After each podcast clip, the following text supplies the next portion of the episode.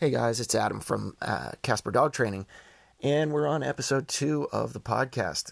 Uh, thank you so much, everybody, for following, uh, circulating uh, this around, and um, really excited to do this for all of you. Given the current climate of what's going on right now with the uh, coronavirus, people self uh, quarantining and, and social distancing, it's a really great time to do some of this stuff. and refocus on some of your dog training goals. And this is a big one. Um, I asked on on my personal Facebook page for questions, and uh, one of my uh, one of my old friends uh, from from high school actually posted a great question. Uh, I'm gonna uh, I'm gonna keep her name out of it, but um, she knows who she is. She's she's got a beautiful Rottweiler dog, and uh, we've spoken on the phone before. So here's uh, one scenario that uh, can fit.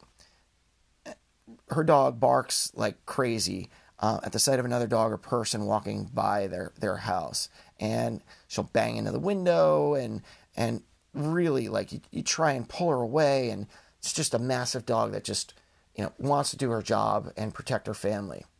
But then again, you know we didn't ask for this job, and we don't want the dog to hurt herself, so um, I have something for this. And really, it's it, it's the beginning of majority of the, the training I do, uh, specifically with, with puppies, but it's applicable for any dog at any time. Um, I discovered very early on that if you have a dog that has no impulse control, basically you have no uh, no bearing on obedience whatsoever. Um, you can get your dog to sit and down and stay, but if they're only going to do it for a split second and break and you're not going to reinforce anything. Uh, your dog has no impulse control, but you know, you could use some help too. So, a command I use a lot is called leave it. And a lot of dog trainers will use leave it as just, hey, dog, don't touch that, ignore it. And, and that is what I mean by this. But I actually redirect it a little bit further into eye contact. So, leave it means check in with my eyes, look at me, and I'm going to teach you how to look, have your dog look at look in your eyes longer, and by longer I mean starting off three to five seconds, just enough so that friend that I have from high school and her Rottweiler barking at the window, out the window at a kid riding a bike down the street, or the UPS guy showing up, the dog can bark, and then we can say to that dog, "All right, Susie, leave it down, stay," and the dog will comply with that. But the dog will realize that leave it means something great happens. So this goes back to positive reinforcement. Positive reinforcement, anytime the dog does something we like, we reward them. So how do we get to that scenario? Um, it's a very common one. Uh, I tell a story with my clients. my dog, who's uh, very prey driven, over the summer went outside with a cup of coffee, looking at my phone, and she noticed a deer uh, in the neighbor's backyard. She springs over the fence like it's not even there and uh, goes after the deer. Well, as she's on her way and she's basically launched over the fence, I say, Allie, leave it, come. Well, leave it is the segment of, hey, disregard that thing, pay attention to me, something good's about to happen. The next command was redirecting to come to me, and then when she shows up, that's when the reward happens. We're not quite there yet. So, what I want you all to do is for practicing this, get some training treats. Think about the size of your pinky. The average size of the, uh, treat's going to be about the size of a pea. We don't need much, not even for a really large Rottweiler or my dog, which is a shepherd kind of dog. What we're, what we're aiming for there is we can give lots of treats, we can repeat this lots of times, but we don't have to do for a long duration. I want these very short. And I also want to pair this with some kind of play. So the way it's going to work is we'll play with our dog, get the dog excited for fetch or for a game of tug or chasing after a squeaker toy. But in the middle of it, we're going to have the dog pause, sit. We'll say leave it. The goal is the dog will look into our eyes for three to five seconds. They'll get rewarded. We'll do it another one or two times, and then we'll go right back into play again. And then we'll repeat it at the back end. The idea being is we get the dog's brain excited, then calm, then excited, then calm again. We're actually teaching them how to regulate their excitement so it doesn't go beyond that red zone. So where they basically don't hear or see anything other than the thing that's distracting them. This will need to be done in your home in a very quiet environment with not much going on. So what you need is those treats that are gonna be the size of size of a pea. Um, you need your need your dog and nothing else. So uh, to teach your dog leave it, you're gonna have your dog sit, which hopefully your dog already knows sit. You have your dog directly in front of you. Say, in my case, my dog's name is Allie. I'll say, Allie, sit. Dog sits.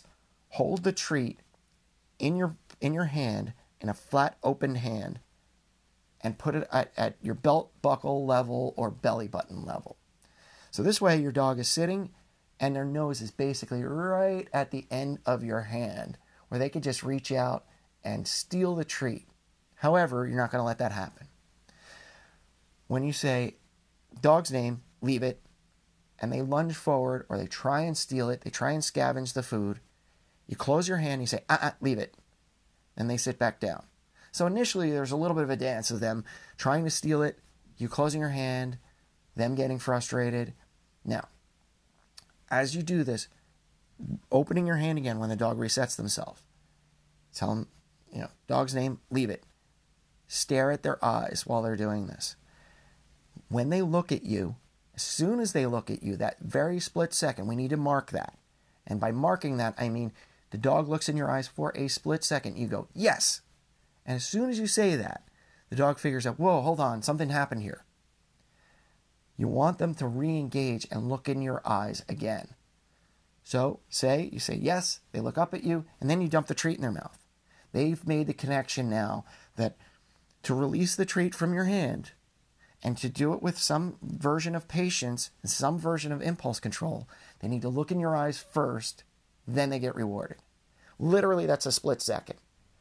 The first couple of treats were are almost freebies, but the criteria, the rules of the game are I'm holding it uh, uh, uh, the treat in a flat open hand at about my belly button level. Dog tries to take it. I close my hand. I say, uh uh-uh, uh, leave it. The dog resets and sits down. I open my hand again. I say, dog's name, leave it. They look in my eyes. Yes, they get a treat. So, initially, the goal is just look at us. If you do this five times in a row, and dog glances in your eyes, glances in your eyes, they get five treats. So they start figuring out, hey, this is a good game to play. What we want to do from there is get the dog to look at you just a little bit longer. So I start off with three seconds, no matter the age of the dog. Some circumstances with a very high energy dog, very highly distracted dog, I might use two seconds, but let's just go with three for now. If you get the dog to stare at you for three seconds, an honest three seconds, and you say in your head, three Mississippi, two Mississippi, all the way down to zero, then reward the dog as they're staring at you, you will see that respiration shift in the dog. And how you'll observe that is you'll look down the dog.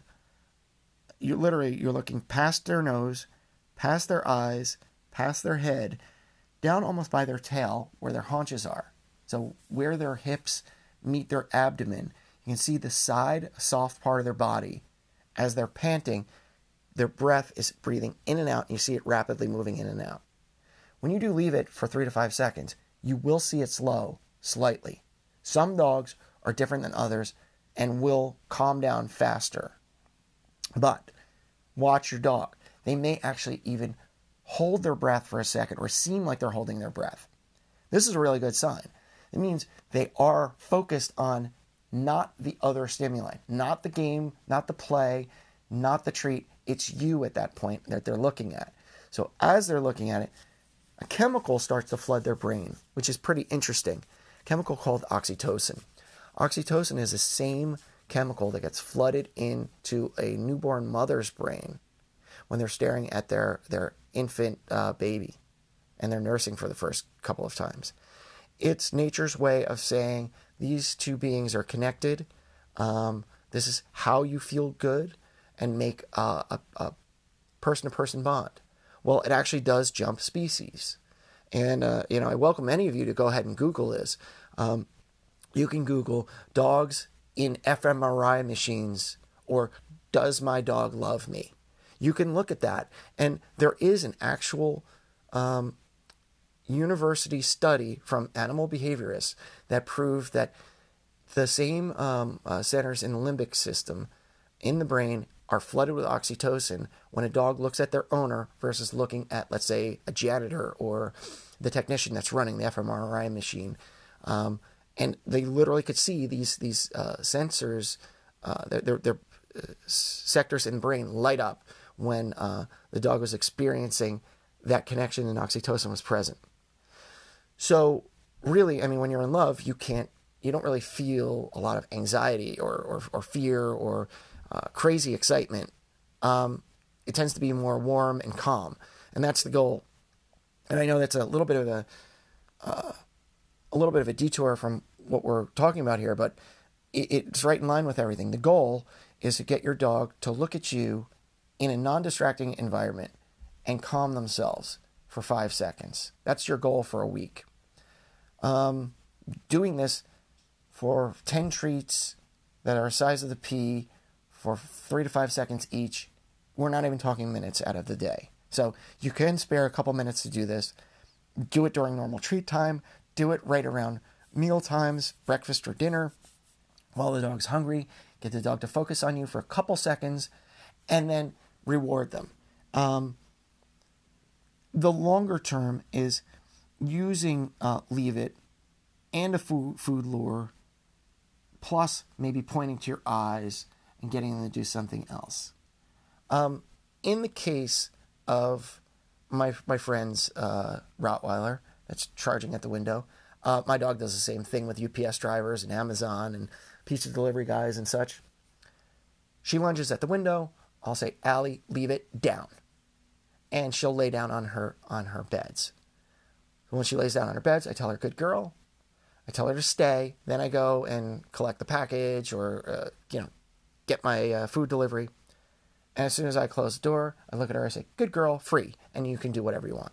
So this is something we can start building on, and I, I will do a little deeper dive into some of this on, on a following podcast. But you know, we're already running up uh, over 12 minutes, and I want to keep this a little bit shorter. But this is a very, very um, intense way of training um, by being not intense.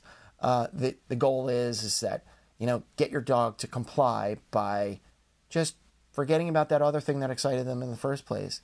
And um, my hope for most of my clients' dogs is, and for your dogs are, is get your dog hooked on the idea of staring at your eyes and becoming calm. Um, like how people get almost addicted to uh, working out at the gym or going to yoga or doing uh, meditation or TM or um, acupuncture or whatever. These are great methods to calm yourself down and reduce stress and anxiety. And, um, you know, really, when you're at that level of excitement, if you're a dog, it almost seems to me like it would be uncomfortable. So it, it makes a lot of sense to have your dog calm yourself. But we need to start somewhere, and this is where we start. So I'm just going to review one last time.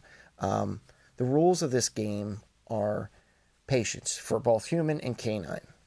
You want the dog's focus, and anytime they are making eye contact with you initially, during that three second span, if they're just glancing at you initially and then looking away, reward them for that one glance. As soon as they look at you, the reward, you'll never get the treat to their mouth fast enough, but you will go, Yes, good job. Get them inspired to look at you. Anytime they're looking at you, if you're excited that you're looking back at them, they can reciprocate, they'll hold the gaze longer, and then that hope of the the flood of, of oxytocin can take place after a few seconds. Also, your goal is to get the respiration down. So, you know, I think at this point, you have some sort of redirection, you have some sort of focus on you, and, and we build this to a couple of seconds, averaging somewhere around five seconds. And the reality behind that scenario is usually the dog responding to your neighbor walking your dog, walking their dog across the street that gets your dog excited. If I just say, dog's name, leave it down, and the dog lays down, or the dog looks at me and runs over to me and sits, fantastic. Let them do that.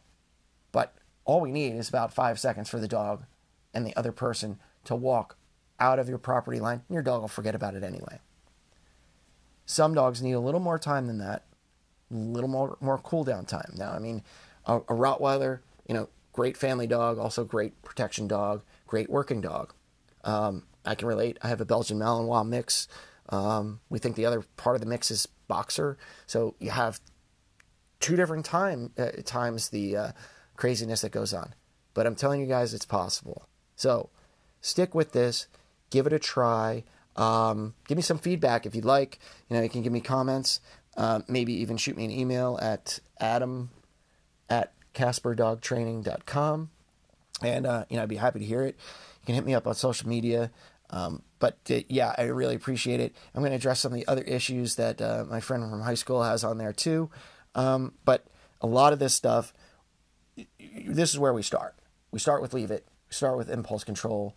And I think we all can agree that if your if your dog can control their impulses and not just blindly react to stimuli, they can react and then turn to you and go, "What's the answer, mom, dad? What do I do?" Your life is exponentially better. So, with that, um, thank you for listening. I really, really appreciate you tuning in, and uh, hopefully, I'll hear from you all soon. And uh, if you think can, can think of anybody that can gener- uh, can benefit from this, please pass the information on for the podcast. Um, I also do in in home personal training. Um, so you can find that on my webpage, which is www.casperdogtraining.com. Any questions? Give me uh, give me an email, and um, you know, hope all's well. Take care, stay safe, stay healthy, and you'll. I'll talk to you all soon.